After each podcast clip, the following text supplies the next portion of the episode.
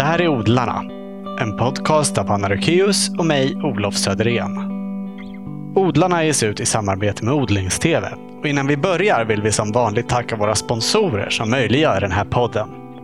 Det är Grönytekonsult AB som saluför japanska verktyg av högsta kvalitet, som till exempel silkysågar. Och så är det Nelson Garden. Stort tack båda två! Dagens medverkande behöver nog ingen närmare presentation, då de flesta odlingsintresserade känner igen honom från de senaste årens trädgårdsprogram i SVT. Till vardags jobbar han som trädgårdsmästare i Slottsträdgården i Malmö. Jag pratar förstås om John Taylor. Intervjun spelade vi in den 22 april i Stockholm. Varsågoda!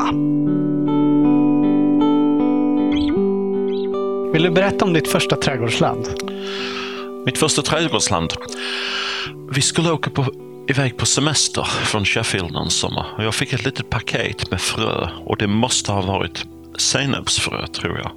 Aha. Och man sådde dem på en fuktig bit kökspapper eller tidningspapper eller någonting.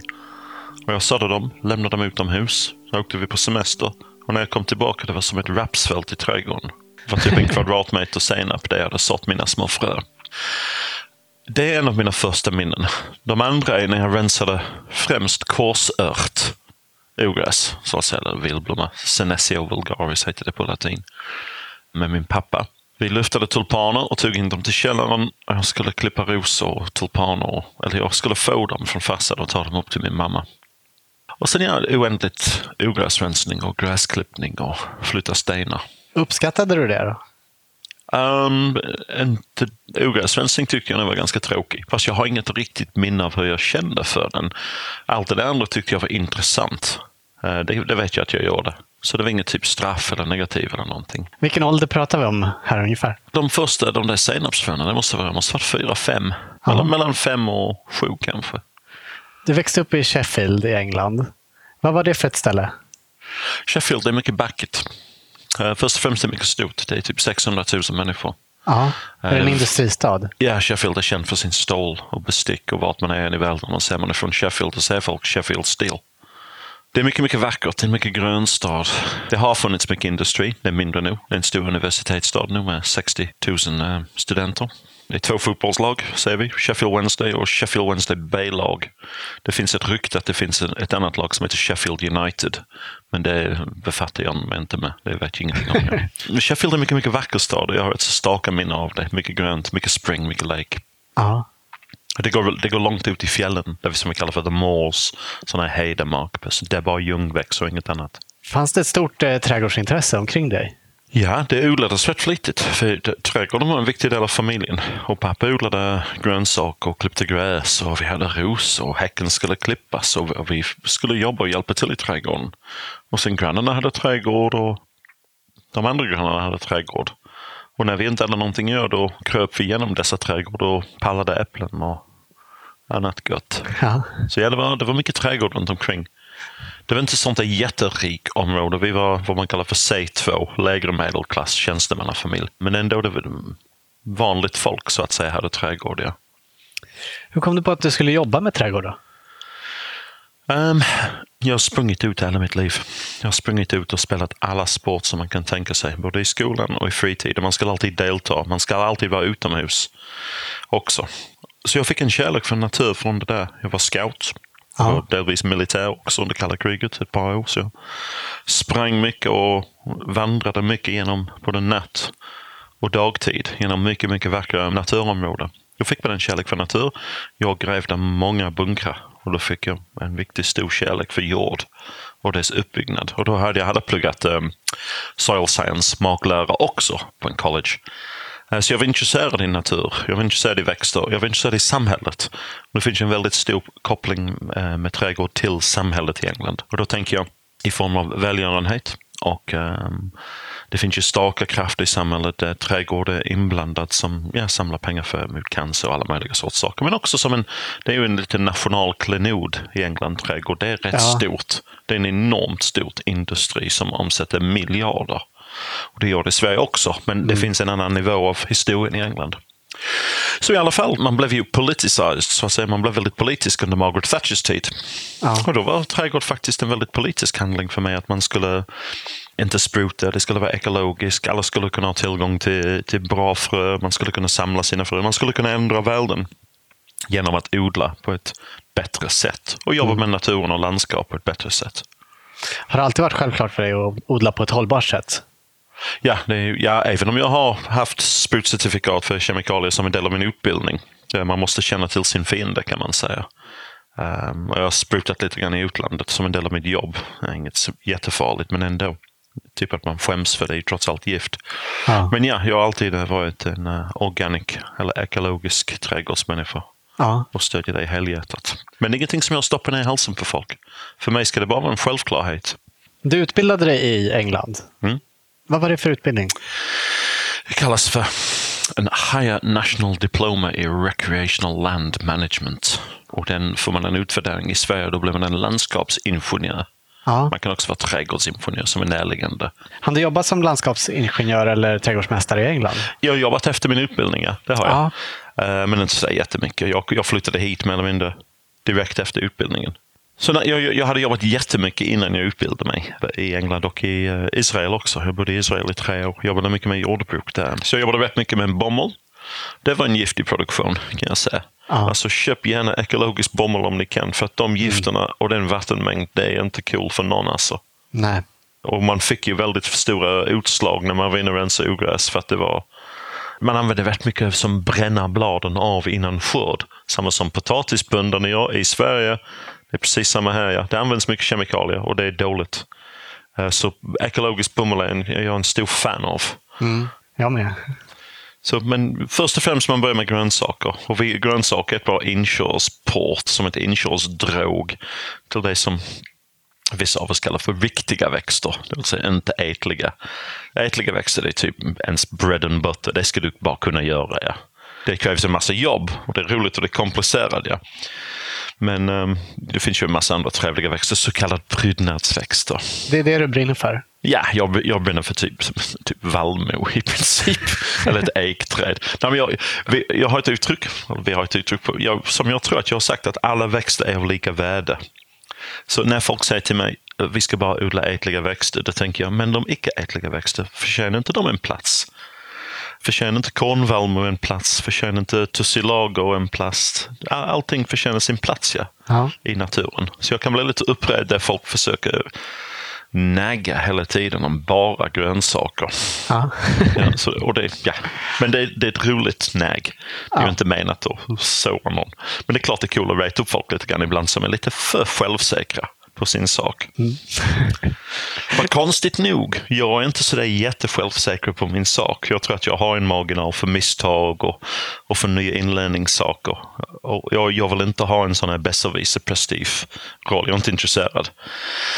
Och jag försöker säga till alla mina praktikanter, så snart som ni hör någon som besserwisser sig för mycket om till exempel vetenskapliga namn eller gjorde på det här viset eller på det här viset och alla andra har fel, då försöker jag berätta för dem att det är ett varningstecken och kanske man ska säga saker och ting med lite vidare ögon.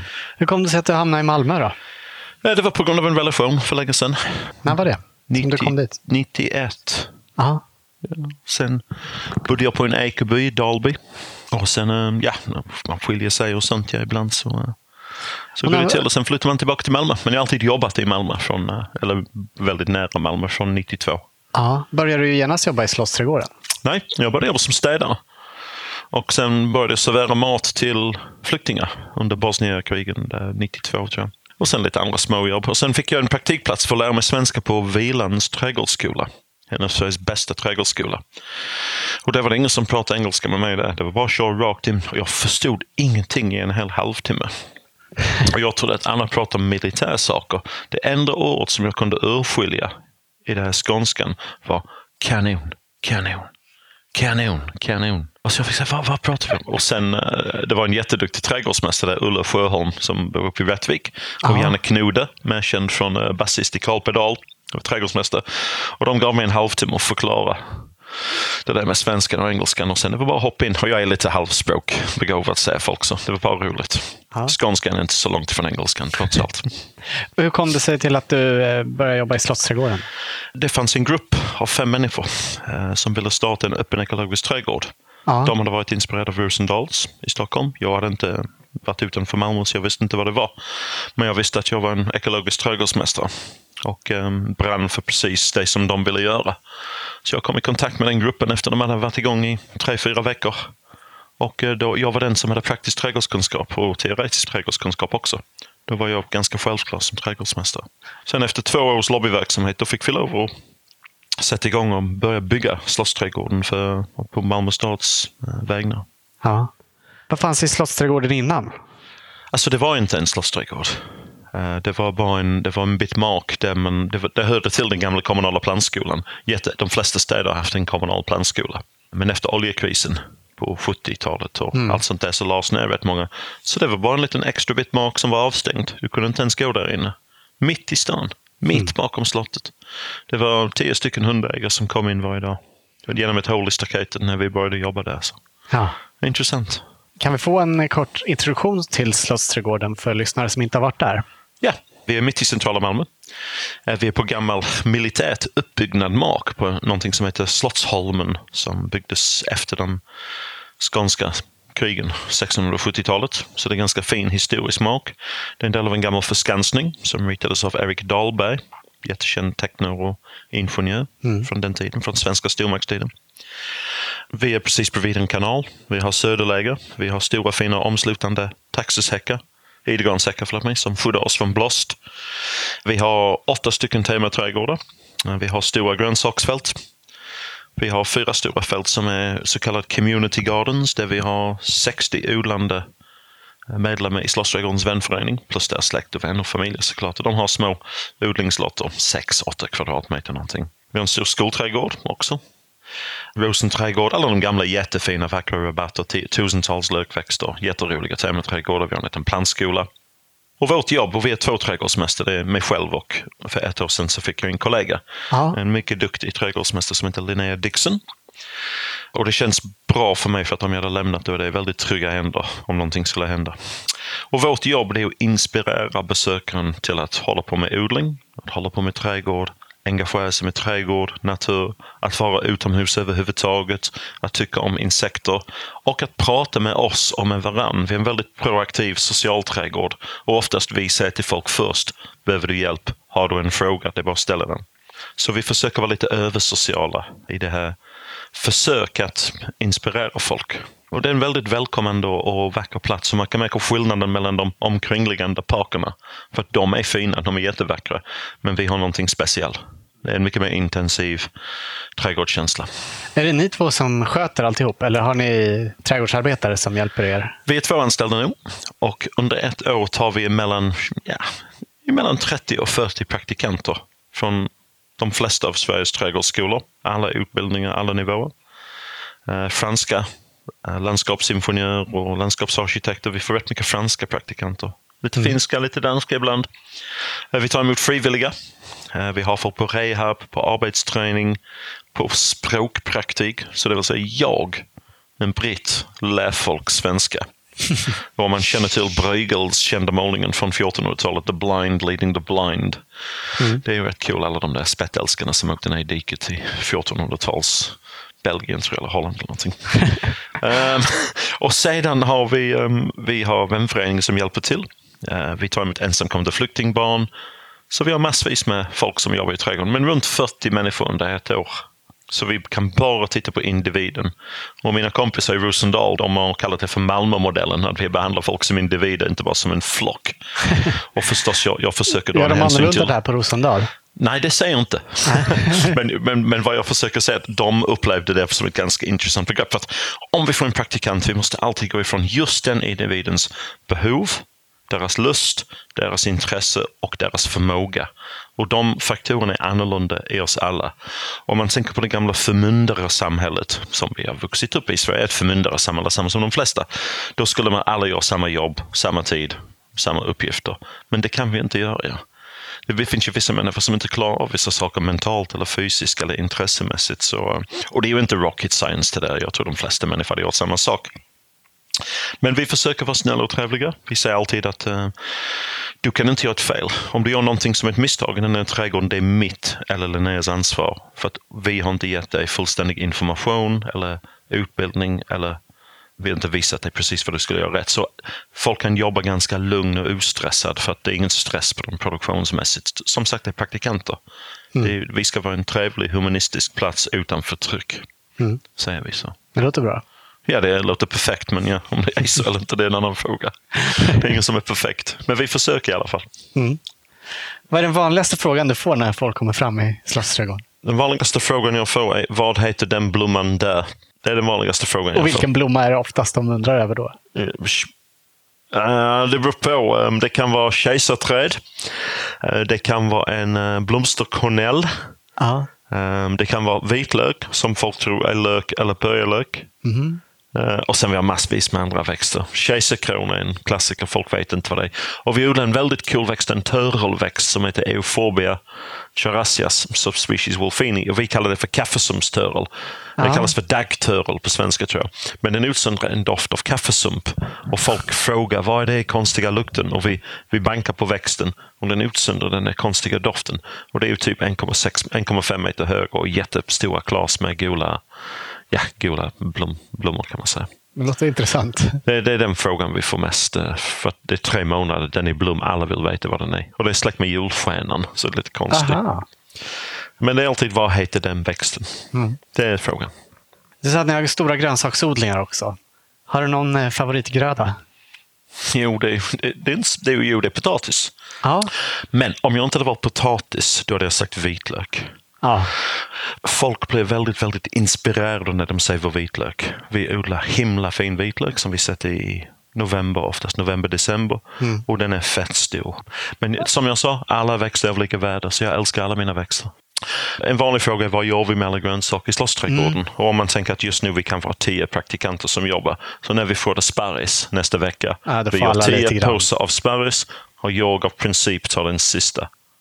För att jag är trädgårdsmästaren och det är de som ska... Så vi delar det bland alla våra praktikanter. Ah. Jag får den sista. Och det är alltid den minsta påsen av sparris, kan jag lova. Men det är helt okej, det får jag ta. Ah. Har du något intresse för matlagning också? Ja, det har jag. Vi lagar god mat hemma, ja. Vad lagar du helst för slags mat?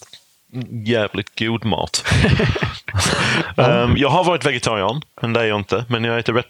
Självklart, man är medveten om sin hälsa och kost, så man lagar vegetariskt regelbundet, eller fisk. Men jag är ganska traditionell. Om det är en recept som jag har följt, det kan stå en liten fotnot längst ner på internet. Det här receptet används oftast av fattiga irländska familjer från 1800-talet. För att min mamma var från Irland. Och hon var 1 av 10 barn och hon hade 9 barn själv. Jag är 1 av 9. Så jag lät mig vara väldigt ekonomisk med mina kål och potatis. Så jag odlar inte jättekomplicerade rätter. Men jag är jäkligt glad för att odla grönsaker och laga mat med dem. Ja. Men jag behöver inte ha något särskilt speciellt. Och vilket är det största problem ni har i Slottsträdgården? Är det kaninerna? Jo, det varierar. Vi säger att det finns ju olika grupper av problem. Man har ju kaniner, man har gäss. Och vi kallar det för social slitage-problem.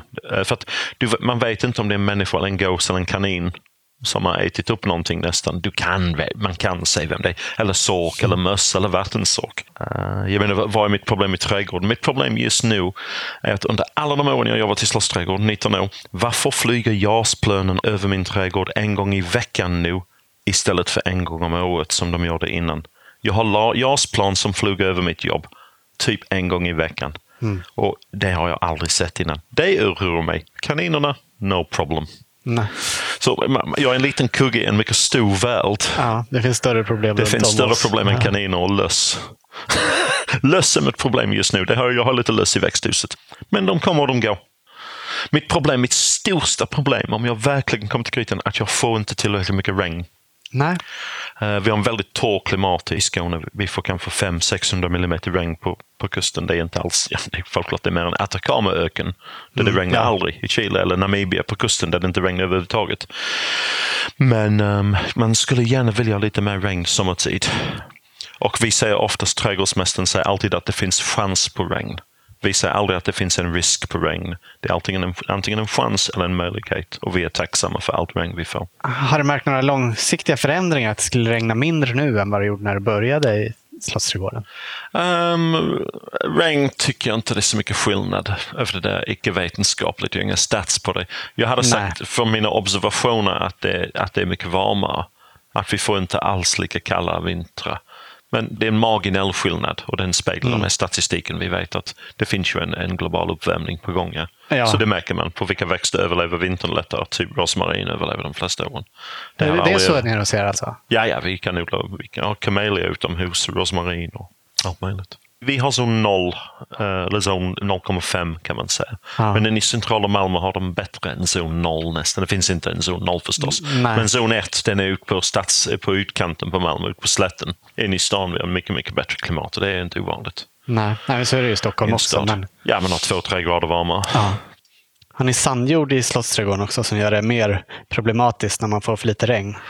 Vi har 2 olika former av jord. Vi har det som vi kallar för en förbättrad läjord som kom in på lastbilar i och med att det var byggt där lite innan. Och sedan den andra hälften av trädgården är en förbättrad mojord. Fast i 15 år sa jag att den var en förbättrad möjord. Som jag senare förstod var någonting helt annat. Mö och mo, de prickarna de... Vi har ju väldigt mycket fall. Vi har 5-6 meter fall ner till kanalen. Så den är ganska free draining. Ja. Ja. Så, men det är, man måste jobba med vad man har. Jag klagar inte. Och vi är väldigt restriktiva med hur vi bearbetar jorden. Så vårt huvudjobb är att jobba med jorden. Alla våra växter har precis samma genetiska förutsättning från frö, stickling eller plantor som vi stoppar in. Det är jorden som vi ger dem som gör så att de blir större eller mindre eller bättre eller högre. Och folk säger oftast, varför är dina växter jättehöga och mina inte? Och jag bara rycker på axeln och säger, jag gör mitt jobb och vi jobbar med jorden rätt mycket. Vi gräver inte i onödan, vi gräver vid rätt tidpunkt och vi luckrar vid rätt tidpunkt och vi ger gödning eller vad det nu är vid rätt tidpunkt. Så. Men jorden är bra. Jag har sett folk som odlar utan jord i Namibia på ett sidaprojekt och sånt. Så jag är nöjd att jag har jord och den vatten som jag har. Vill du berätta mer om det SIDA-projektet? Ja, Malmö stad har ett samarbetsprojekt med en kommun i Namibia i södra Afrika som heter Swakopmund. Och det är på kusten och det regnar aldrig där. Nej. Så de har inte vatten i luften. De pumpar upp vatten förstås så de kan fixa vatten men det är väldigt, väldigt dyrt. De har ingen matjord. Nej. Så de måste odla vad de kallar för river sand. Och det är det sand eller grus som är nässpolad när det finns flash floods, när det finns översvämningar. Och när du ser de här människor som odlar, det är helt otroligt. Och det är inte så att jag går dit och försöker hjälpa dem och visa dem det här vitmansbörda. Det tar jag starkt avstånd ifrån. Det är ett projekt som handlar om lokal demokrati och stadsodling och vi hjälper varandra och vi får jättemycket inspiration hur vi kan göra i Malmö. För att om de kan odla utan vatten, utan regn, vad borde inte vi kunna göra i Malmö eller Stockholm eller Göteborg? Pågår projektet fortfarande? Ja, de kommer till Malmö i maj och sen jag ska dit igen i oktober. Och det är Sida och Center for Local Democracy och Malmö stad. Spännande. Ja, det är jättekul. Ja. Jag gav inte på sådär jättemycket grejer, men just den här tyckte jag var rätt trevligt att kunna se Namibia och öknen. Och deras tomatplantor håller i 2-3 år. Ja. För att de har 22 grader året runt. Du bor i lägenhet, vad jag förstått. Jajamän. Har du någon balkong? Jo, yes.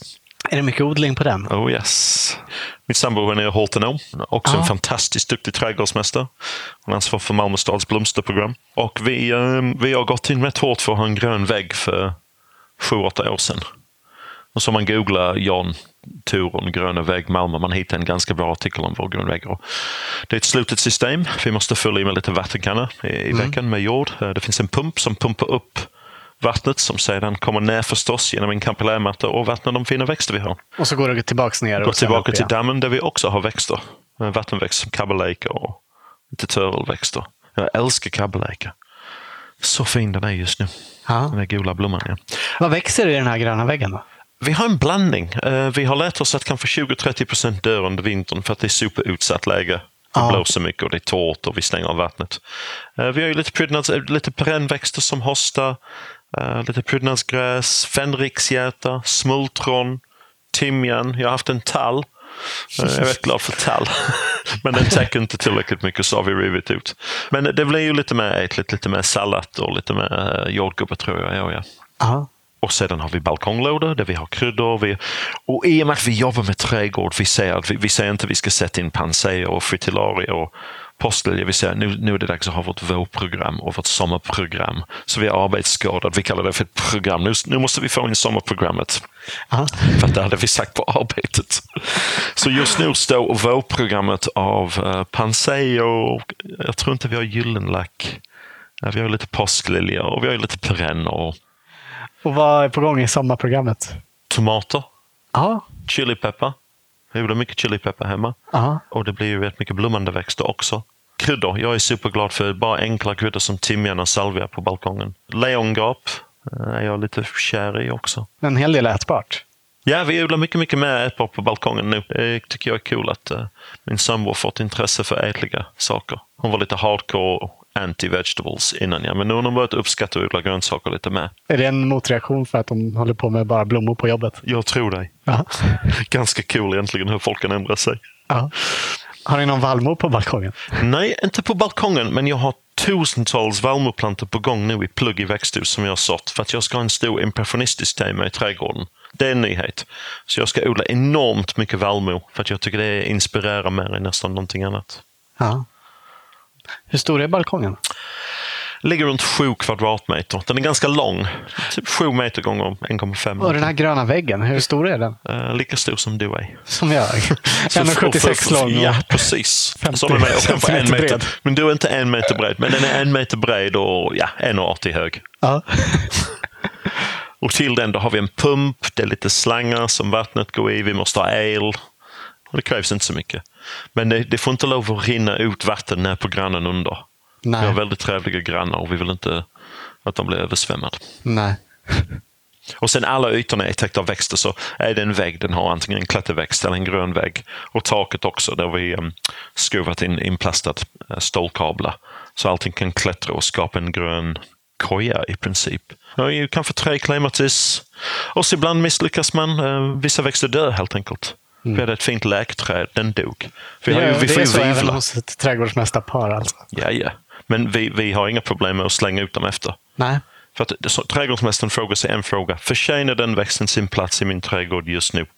Och vi är väldigt kalla. Om den inte förtjänar sin plats, den går till komposten. Och då köper vi en ny växt. Och det tror jag det ligger ett stort problem att folk kan lägga ner 1200 spänn på en ny stekpanna. Men när köper man växter för 1200 spänn? De kan lägga ner 5000 spänn på en 42-tums plattforms-tv. Men lägger ni ner 5000 spänn på trädgården? Jag ska inte ens nämna bilkostnaden på 2-3 000 kronor i månaden. Hur mycket pengar lägger man på trädgården i månaden? Som är trots allt ett viktigt rum. Det är antingen det femte rummet om man utgår ifrån att man har en 4-rumshus eller någonting. Så det borde ske en liten revolution över hur folk tänker. Och då är det en av mina uppgifter förstås att skapa den revolutionen. Ja. Hur mycket pengar lägger ni på växter varje månad? Varje månad? Det är svårt att säga. Vi köper in kanske stora mängder växter 3-4 gånger om året. Så det kan handla om... Vi har en balkong, kommer jag ihåg. Men man tänker per år? Ja, ett par tusen spänn. Ja. Och sen har man jord och sen har man behållare för dem också. Ja. Så vi lägger ner tusentals kronor. Över 5000 kronor på balkongen. Lätt. Det är fortfarande mindre än på en bil. Ja, bilen har vi skrotat. Man behöver inte en bil om man bor i centrala Malmö. Det är bra. Så ja, vi har en fin balkong. Det är mysigt. Vi sätter det nu varje dag till september. Är ni alltid överens om hur det ska se ut där? Eller händer det att ni har delade meningar? Nej, jag får ge mig. Alltså, i och med att jag jobbar praktiskt till stor del av tiden, 60-70-80%, och min sambo jobbar med, hon är en fantastiskt duktig chef. Så hon behöver jobba med praktiskt, så jag ger mig gärna. Men ibland är det någonting som jag vill ha. Om jag vill ha någonting så kan jag ha det. Men jag tycker det är bara rättvist att den parten som inte jobbar lika mycket praktiskt som de gjorde innan kanske vill bestämma lite mer. Mm. Sen är jag lite lat kanske också. Ja. Men hon har ansvar för Malmös blomsterprogram och du jobbar med Slottsträdgården. Det låter som ni har liksom ansvar för en stor del av Malmös grönska. Ja, det har vi. Och jag menar, hon har byggt upp alla perennrabatter. Vi har 200 perennrabatter i Malmö. Och vet många av våra kompisar jobbar i parkerna. Så det finns, ibland kan folk sitta på krogen och sånt och säga, vad är detta? Är alla trädgårdsmästare här? Och då är det alla, det kan vara 10-15 människor som alla jobbar med trädgård. Inte med hipstergrejer eller som ni, radiojournalister eller graphic design eller data eller appar eller någonting. Det är rätt cool faktiskt. Ja, och vi känner en väldigt stark kärlek för Malmö. Malmö, det finns en liten speciell känsla i Malmö. Det är en ganska enad stad. Man ska inte tro att det är crap man läser i tidningar. Jo, det finns ju gangstergrejer, men det finns ju lika mycket som händer i varje stad i hela Europa, i hela världen just nu. Ja. Så Malmö är ganska enad och politikerna säger att det enda sak som de inte får skära ner på, det är blommor. Alla säger lägg ner pengar på blommor. lägg med pengar på våra parker. Och det är man ganska stolt över faktiskt som Malmöbo. Så det är ett stort ansvar. Mm. Men 2 trädgårdsmästare i en lägenhet med bara en balkong. Längtar du aldrig efter en egen trädgård? Ja, man vill inte säga det för högt för att då sätter vi oss i ett dåligt läge. Men vi letar kolonilott faktiskt till Malmö. Aha. Men jag borde hålla det hemligt. Men alla vet, för att alla vet vem vi är när vi går runt. Och det finns ett särskilt område där vi vill ha en kolonilott som jag inte tänker säga var. Nej, men en med stuga på. Ja, med en stuga. Och vi har bestämt att det ska vara art deco och style också, huset. Vi kommer att göra det fint. Och huset för oss är inte så viktigt, bara det funkar. Så alla de kolonilotter som är nyrenoverade i vit, alltså vi blir spyfärdiga, vi är inte intresserade. Ja. Vi vill inte ha vita väggar i våra liv överhuvudtaget. Så vi vill gärna ha någonting i ursprungsskick, typ 50-60-talet. Det är vår stil. Och sen trädgården hade vi skapat lite paradis. Ja, det vill vi gärna. Det är bara ett krav. Det måste vara ganska nära till Malmö stadion så jag kan cykla bort till matchen och kolla på MFF. Har du någonsin haft egen trädgård? Jo, när jag bodde i Dalby då hade vi en marklägenhet. Så då hade man en trädgård med. Men det var med att man hade 2 eller 3 odlingslotter. Vi som var drivna, vi hade inte bara en odlingslott, vi hade 2 eller 3. Men inte, hemma när jag var barn, ja. Men inte som vuxen egentligen inte. Så mitt jobb är mitt trädgård. Jag är inte livägen till jobbet eller någonting. Men jag lägger ner rätt mycket av mitt liv på mitt trädgårdsjobb. Ja. När det Dalby, det sa att det var någon eko... Ja, det var Sveriges första ekoby, Solbyn. Precis utanför Lund. Så inte så långt från Malmö, 3 mil från Malmö. Du har varit med i trädgårds måndag, söndag, torsdag under några år nu. Hur hamnade du där? Det var andra människor som gjorde screentests för att de gjorde dem i min trädgård bland annat. Aha. Typ kända personligheter. Och det tänkte jag visste inte vad de gjorde screentests för att jag hade varit med på Gröna rum på 2000-talet med Gunnar Karlsson, men jag hade inte varit på tvn i jag kommer inte ihåg 6, 7, 8 år eller någonting. Nej. Och sen plötsligt kom en producent upp, Björn Östlund, som var producent för programmet. Han sa, skulle du vilja vara med i det här trädgårdsprogrammet? Och då sa jag, tja, varför inte? Och det bara blev så. They needed me, tydligen. Ja. En sak som vi har undrat över med den trädgården, det är om det bor någon där, eller är den bara för inspelningarna? Nej, det är bara för inspelningar. Huset ägs av NCC, det stora stenbyggföretaget. Aha. Så det går inte att bo i det huset, det är dålig luft inuti. Det behöver luftas och skötas och sånt. Ja, för man får inte se så mycket inifrån huset. Nej, för det vill inte vara där inne. Det är en dålig lukt. Men det har bott trädgårdsfamiljer där inne och hon hade hela fältet mitt emot. Okej. Och hon sålde och torgade i Lund. Sålde grönsaker, frukt och bär. Ja, så det har använts till odling liksom? Det hade använts, men nu är det skog. Men ni brukar ha ett uppehåll ofta under sommaren då. Vem sköter trädgården när inte ni är där och spelar in? En hortonom såklart. Aha. Som bor i byn bredvid som heter Anna. Jätteduktig trädgårdsmästare. Hon sköter den eventuellt och all kredit till Anna och det säger jag till henne när hon gör. Så självklart, jag har mitt vanliga jobb, slottsträdgårdsmästare. TV är mitt extra knäck. Så jag är inte där och sköter den trädgården. Nej. Men man kan se det stora jobbet görs av Eva Robild. Så de flesta i trädgårdsverige vet vem hon är. En författarinna och duktig journalist. Och en god vän till mig. Just det, och, ni har skrivit en bok ihop också. Ja, vi har skrivit en bok ihop, ja, just det. Och Anna, en duktig hortonom som vi hyr in. Har ni som medverkande mycket inflytande över det ni gör i programmet? Eller är det redaktionen som säger vad ni ska göra? Nej, jag kan bara prata för trädgårdsdelen. Inte för de andra delen, men jag styr upp innehållet med Eva Robild. Och det vi planerar det ett år i förväg. För trots allt är jag som får stå framför kameran och gör det. Så ju mer jag kan påverka, desto bättre. Sen ibland plötsligt jag ska göra någon liten inlägg som jag tänker, var har det här inlägget kommit ifrån? Så till exempel häromdagen jag satte några bärberisplantor. Lite intressant, lite roligt, ja, taggiga buskar. Men om jag kan inspirera folk till att hålla på med trädgård genom att göra någonting som Eva tycker det är cool, det är helt okej för mig. Så det enda som jag har sagt i SVT är att jag gör vad som helst på det programmet. Jag menar inte vad som helst, men jag gör vad som helst bara det är hortikulturellt korrekt. Det måste vara hortikulturellt korrekt. Det måste vara baserat på vetenskap eller sund förnuft eller erfarenhet. Det ska helst vara ekologiskt och vara någonting som brinner för trädgård. Ja. Många vi har pratat med skulle önska att det var mer odling i det programmet. Vad roligt. Det kan jag lova att det kommer att bli. För att det som vi gör nu, att det gamla grönsaksland som är på ganska dålig mark blir ett bärland där vi odlar bärbuskar. Okay. Jag ska introducera det här begreppet en fruit cage. Att man kan burra in sina bär för att skydda dem. Och vi har kapat ner en bra... Alltså ställa en bur över dem? Ja, eller? I princip. Ja. Ja, det är ju en rätt stor i England och Frankrike. Jag kommer introducera dig till det här landet också. Ah. Men vi har gått över på andra sidan vägen till en risig björkskog. Och den har vi kapat ner en stor fin bit. Och vi har precis satt upp ett jättefint, vad jag kallar för småländskt gärdsgård. Och vi har en ganska stor fett grönsaksland som vi har plöjt med häst. Okay. Jag har plöjt med häst och det var lite okynnesplöjning för att den jorden behövde inte plöjas egentligen. Ja. Men jag är kär i alla de här gamla miljövänliga sätt att jobba. Det är självklart en häst inte lika effektiv som en traktor. Men yrkesmänniskor som jobbar med sånt där, de ska få all kredit. Och så, ja, vi har plöjt med häst och det var kul. Så vi kommer odla jättemycket med grönsaker. Vad roligt. Ja. Vet du vilken veckodag det blir i år? Jag tror... Nej, det gör jag min fel inte. Nej. Jag vet att det kommer kallas för trädgårdstider. Okay. Men jag måste erkänna att det är väldigt sällan att jag kan titta på det live.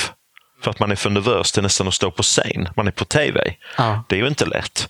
Så oftast jag tittar det när jag är lugn på play. När jag kan få hört lite reaktioner om hur programmet var och sånt. Så. När man ser sig själv på tvn, det är hemskt. Det enda som man säger det är detta. Att det lägger på 20 kilo. Och att du ser fel ord ibland... Man bara säger de misstagen som man gör. Ja. Du är också involverad i Malmö Garden Show. Berätta om ditt engagemang i det. För 7 år sedan så insåg jag och en kollega Peter att Slottsträdgården var att vi hade den infrastrukturen och en trädgård av så pass bra kvalitet att vi skulle kunna ha en större trädgårdsutställning. Så vi började smått. Vi hade 6 utställningsträdgårdar och kanske 20 olika butiker som ställde ut. Och vi har vuxit till att vara en väldigt stor och fin trädgårdsutställning. Vi har 40-50 000 besökare. Det är gratis. 10 utställningsträdgårdar, 6 balkonger. Och med all respekt till Stockholmsmässan. Alltså det här är slutet på maj, början på juni. Så det är en helt annan flora som de här designers har tillgång till. Så det är väldigt hög klass på allting. Vi har en stor växtmarknad. Och jag kan säga med all respekt till bubblepoolstillverkare. Vi har ingen bubblepoolstillverkare. Vi har bara trädgårdsrelaterade saker. Ibland kryper det in någon som vill sälja lite mer tingle-tangle än vi tycker det är kul, men man kan inte kontrollera hela världen. Nej. Det har historien bevisat. Mm. Och sen det storställda, det tredje benet som vi säger, vi har 3 ben, utställningsdel, växtmarknad.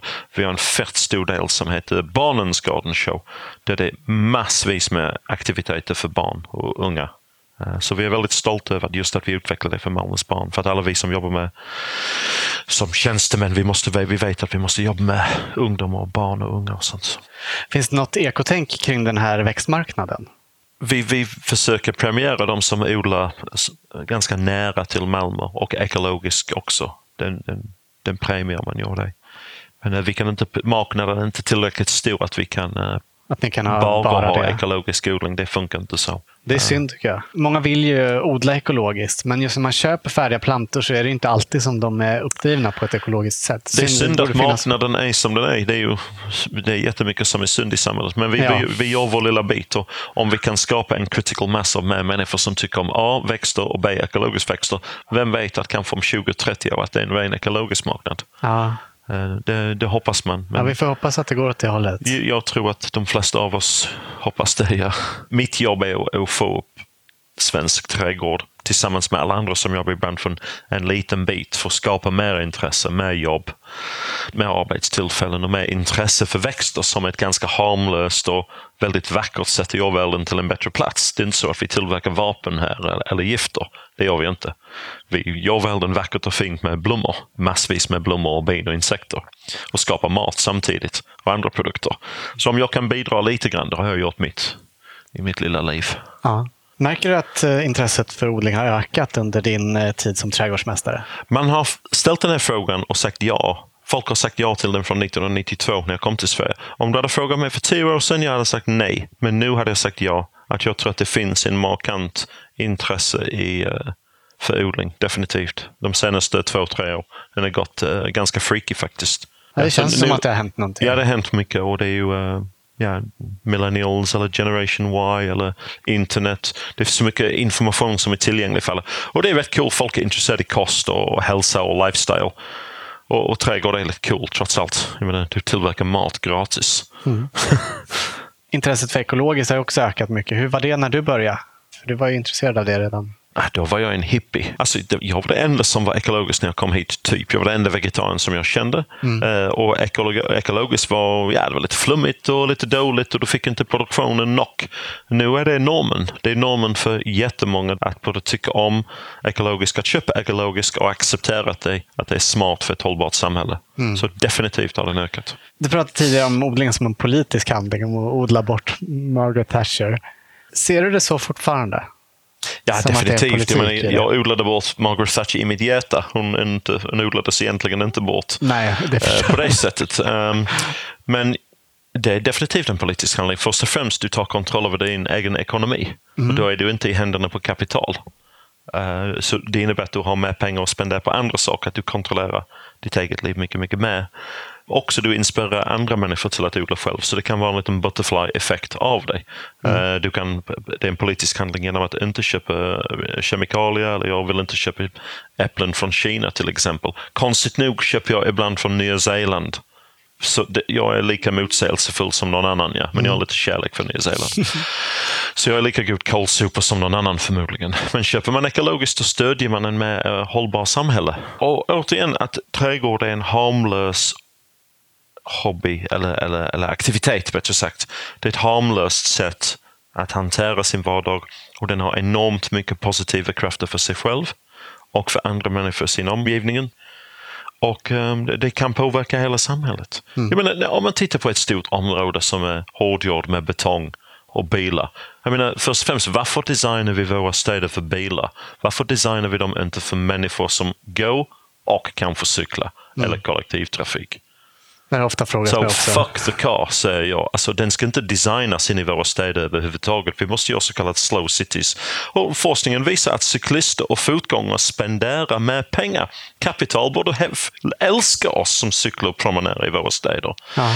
Men jag kontrollerar inte den biten. Nej, i alla fall. När de skulle göra någon gata till gågata i Stockholm så protesterade butiksägarna för de trodde att de skulle förlora försäljning när inte folk kunde komma och parkera med sin bil utanför. Ja, och sen fattar de att deras omsättning tvådubblas. Och det har hänt från 70-talet. Jag har sett det hela mitt långa liv. Jag är gammal nu. Om man tänker på alla de här hårdgjorda ytor att staden har designats för bilar. Och jag tycker inte vi ska göra det. Jag tycker det ska designas för människor, cyklister och kollektivtrafik. Men tänk om alla de här hårdgjorda ytorna som må ha en viss stil designmässigt och en viss arkitektonisk stil. Men varför är de inte trädgårdar? Varför är det inte parker? Varför är det inte träd med blommor på? Varför är det inte rosor och tulpaner och grönsaker, community orchards, fruktträd? Varför är allting betong? Och det är en rätt så enkel fråga man skulle ställa till en politiker. Varför är allting betong? Varför är inte allting grönt? För att pretty flowers make people happy. Folk älskar blommor och mat och fåglar och insekter. Nej, vi ska ha betong istället. Det är sån bizarro world. Allting är upp- och nervänd. Att det fula upplevs som fint och det vackra upplevs som fult. Helt otroligt att hela samhället är så bilvriden. Ja, det är galet. Helt crazy. Och folk undrar varför de får hjärtproblem när de är 55. Ja, det är för att ni inte cyklar och går. Du nämnde ju att det var liksom för att vara ute i naturen och så som du ville jobba med det här. Tar du vara på saker från naturen också, som svamp och bär och sånt? Inte så mycket som jag hade velat göra egentligen om jag hade bott någon annanstans. Men Skåne är kornboden och all mark är antingen fastigheter, offentlig mark eller prima åkermark. Och jag kan inte gå upp med en leo och plocka vetor och råg och korn. Nej, jag kan inte gå för en äppelodling och sno äpplen. Ja, det är ju ett brott. Men det är självklart en och annan bär åker hem i min ficka ibland. Men nej, alltså Skåne är en stor monokultur av industriellt producerade grönsaker. Och säd. Jag menar, Skåne ser ut, just nu det är raps som är upp. Säden är på väg upp. Potatis är satt och nu har de nog sått betor. Sockerbetor om dagen. Det finns ingenting att plocka. Jo visst finns det lite ramslök och lite nässlor. Men nej. Det gör jag inte så mycket. Nej. Hade jag bott ut på landet hade jag gjort det. Men jag bor i en storstad. Saknar du naturen? Egentligen inte, för att jag jobbar i en trädgård. Och även om det är en odlad trädgård, en skött trädgård. De flesta av vad människor tror är natur är faktiskt skött mark. Vad är natur? Det är en stor fråga och vi vet svaret. Du vet om vetesfält och den småländska äng. Nej, den ängen har betats i 400 år. Slottsmelier och häst och allting har betats av olika djur. Så vad vi tror är natur, tja. Ja. Det är inte natur alls. Om man tittar på andra delar av Sverige så mycket av det vi kallar skog är ju granplantager egentligen. Ja, secondary woodland. Ja, det har fårdats ett antal gånger. Mm. Men jag ska inte vara krånglig. Jag kan sakna natur lite, visst, men vi har ett hav i Malmö. Vi har en väldigt fin kuststräcka där vi kan bada hela tiden och snorkla. Men som sagt, jag jobbar i en trädgård som är så vackert att folk gråter när de är i en trädgård. Folk kommer till mig på en kväll i juni eller augusti med tårar i ögonen för att det är som en dröm. Jag har mina bin, jag tvåsamlar med bin, så jag känner mig väldigt nära till naturen. Jag är omringad av växter och surrande insekter hela tiden. Så jag älskar mitt jobb, det är fullt med natur. Ja. Vad gör det med dig när folk kommer fram och visar sin uppskattning så? Ja, det är trevligt, det är positivt. Men jag kan inte... I don't let it go to my head. Alltså, det är jättetrevligt när folk kommer och säger att det är fint, men jag måste ta det professionellt. Och säg tack så mycket, jättesnällt. Är det för deras skull eller för din egen skull som du odlar? Det är både och. Man vill gärna påstå att man gör saker och ting av altruistiska skäl. Jag vill göra världen till en bättre plats och jag tror att jag vill göra det. Men jag gör rätt mycket av det för min egen skull också. Att jag tycker det är vackert och fint själv. Så jag låtsas inte att det är bara för andra. Jag gör det för mig själv också. Jag vill gärna tro att jag gör världen bättre för andra människor också. Mm. Men jag är inte säker. Det gör det nog. You never know. Om du var fast på en öde ö och chansen att du skulle komma därifrån eller att någon annan skulle komma dit var minimala, tror du att du hade börjat odla där? Ja, det är klart jag hade. Det är det första jag hade gjort. Ja. Men nu tänker jag inte framförallt på maten då, utan för att det skulle bli fint. Både och. Men definitivt för maten först och främst, tror jag. Ja. Man vill inte dö i onödan. Så förhoppningsvis som trädgårdsmästare har man lite frö i fickorna så man kan odla något. Har du några fröer i fickan nu? Alltså, inte mina fickor, men jag tror att jag har i min väska i hotellrummet. Jag tror jag fick lite eukalyptusfrö från en australiensare igår i trädgården. Mm. Så jo, det har man oftast. Jag kan ibland tycka att det är ganska stressigt med odling, men jag har kommit fram till att det nog är mest är när jag inte hinner åka ut till odlingslotten som jag tycker är stressigt. När jag väl kommer dit så blir jag alltid lugn och mår bättre. Hur är det när man har det som yrke? Är det ofta stressigt? Det har varit stressigt och jag förstår vad du säger. Man blir definitivt lugnare när man är ute i trädgården. Det som är kanske synd för mig är att jag måste fördela alla jobben så att alla andra får göra de roliga jobben. Det är sällan att jag får jobb i rabatterna och göra alla de här sakerna. Det är klart jag är ute och gräver, jag måste utbilda alla för att göra det, men jag måste gå på möte och svara på e-mail. Men definitivt man blir lugn när man är ute i trädgården och oftast är lösningen det att bara gå ut i trädgården. Och folk ser det som jobb och bry. För att de har det här ångest, folk är lite outbildade inom trädgård. De borde bara chilla lite. Ut i trädgården varje dag, se vad man kan göra. Klipp någonting. Är det något som är roligt att gå ut och klippa någonting med en sekatur? Eller så lite frö till exempel. Så lite bondbönor, så någonting. Ut, plantera någonting, så någonting. Ta en stickling. Ja, jag hade kunnat göra det hela dagen. Det är det enda jag vill göra. Pota runt i växthuset och odla tomat och chilipeppar. Då är jag glad. Pratar du med dina växter? Nej. Man skulle kunna säga, om man har pluggat kommunikationsteori som man självklart har gjort i våra roller, jag kommunicerar med mina växter men inte med tal. Jag kommunicerar med mina växter med en sekatör, med en spade, med min kropp, med mina redskap, genom att jag tittar på dem, och de kommunicerar med mig genom att jag får en visuellt intryck och andra intryck av dem. I mat förstås, jag smakar min mat. Då är det en form av kommunikation, men det är en teoretisk form av kommunikation förstås. Men det finns ju praktiska bitar, men att prata med sina växter, tja, den vetenskaplig forskning som säger att de växterna blir bättre, jo, det kanske så för att du är mer engagerad, för att man känner sina växter och älskar dem mer. Och det har jag ingenting emot, men det är lite flummigt. Men det skadar ingen och det är totalt harmlöst. Men så vill folk prata med sina växter, så varsågod, ja. Det är helt okej. Det är trevligt. Mm. Men det känns som många som sysslar med trädgård, de drömmer på något sätt om England. Kan du aldrig längta tillbaka dit? Jo, det kan jag. När jag är där, då längtar jag tillbaka. Ja. Men när jag är hemma, borta bra, hemma bäst, ja. Ja, det är jag älskar Malmö. Jag älskar min stad. Men jag hade kunnat tänka mig definitivt. För att när du är där, det är så trevligt i England. Och jag kallar det för att det är flera lager i samhället av både trädgård och kultur. Jag menar, trots allt är ett större land med enormt många saker som har hänt och byggnader som har byggts och trädgårdar som har anlagts. Ja. Så det finns bara mass stuff. Det finns så mycket i England. Du kan aldrig bli trött på någonting. Det är så mycket att göra hela tiden. Men jag tycker om Portugal och Frankrike också, men jag tänker inte flytta dit. Nej. Så när jag är Malmö är hemma nu. Ja. Har du några favoritträdgårdar utöver Slottsträdgården? I Sverige? Det är svårt. I Sverige eller England eller var du vill? Alltså, det är lite grann som när man säger min favoritblomma. Det är den blomman som jag tittar på just nu. Det är min favoritblomma. Och jag tycker om alla trädgårdar. Alla trädgårdar är intressanta. Alltså Chelsea Physic Garden mitt i London, som är en av de första apotekarnas trädgård från 1600 någonting, 50-60-talet. Den ligger mig väldigt varmt om hjärtat för att det har så mycket historien och det har betytt så mycket.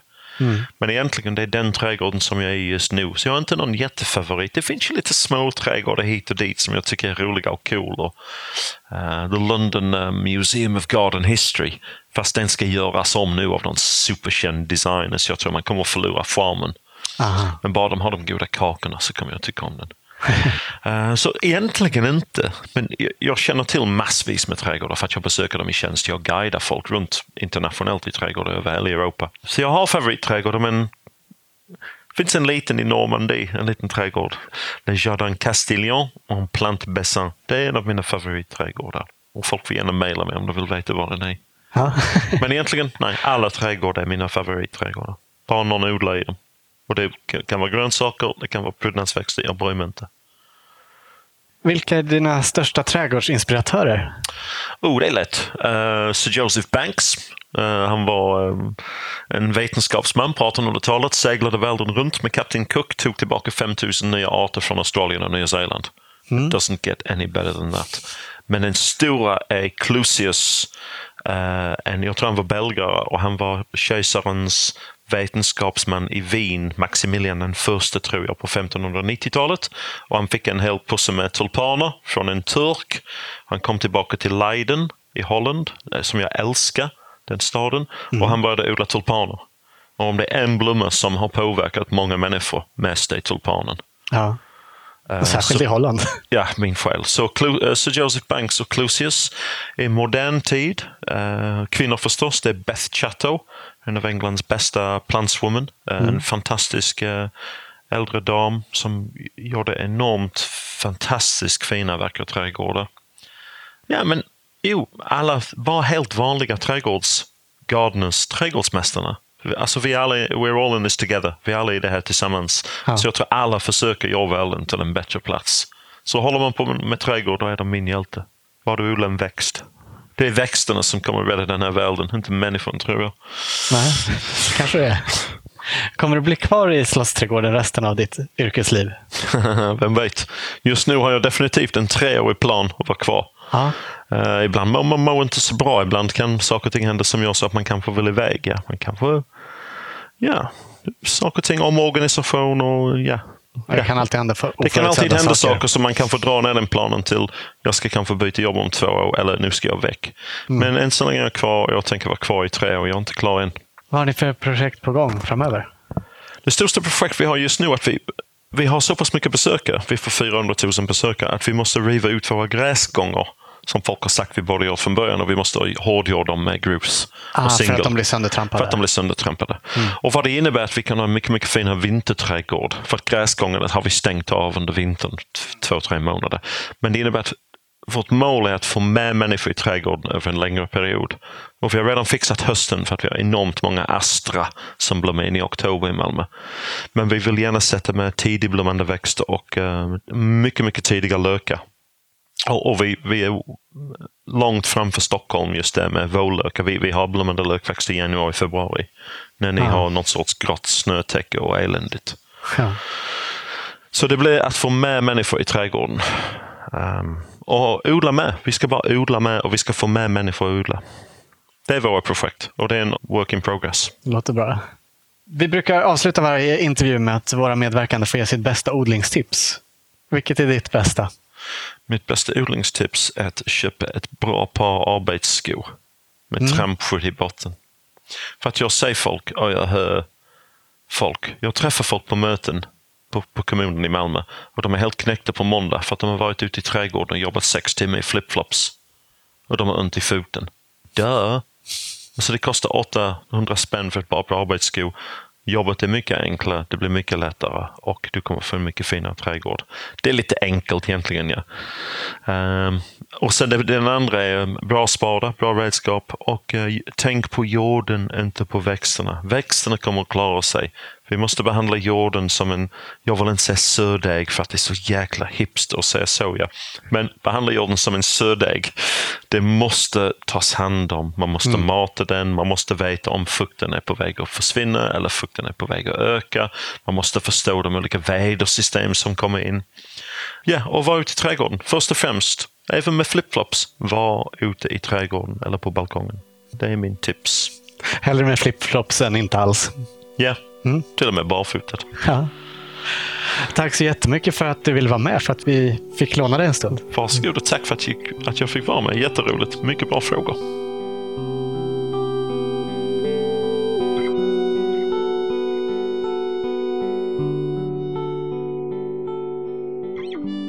Du har hört John Taylor intervjuas i Odlarna. Vill ni ha mer av honom så är han tillbaka i rutan inom kort.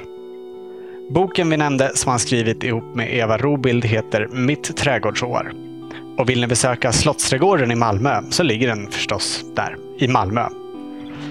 Tack för att du lyssnat och stort tack igen till våra sponsorer, Nelson Garden och Grönytekonsult AB som möjliggör den här podden. Redaktör för Odlarna är Anna Rukius, jag heter Olof Söderén. Vill du följa oss och vår odling så kan du göra det på thewaveswemake.se/spenatistan. Vi hörs snart. Hej då!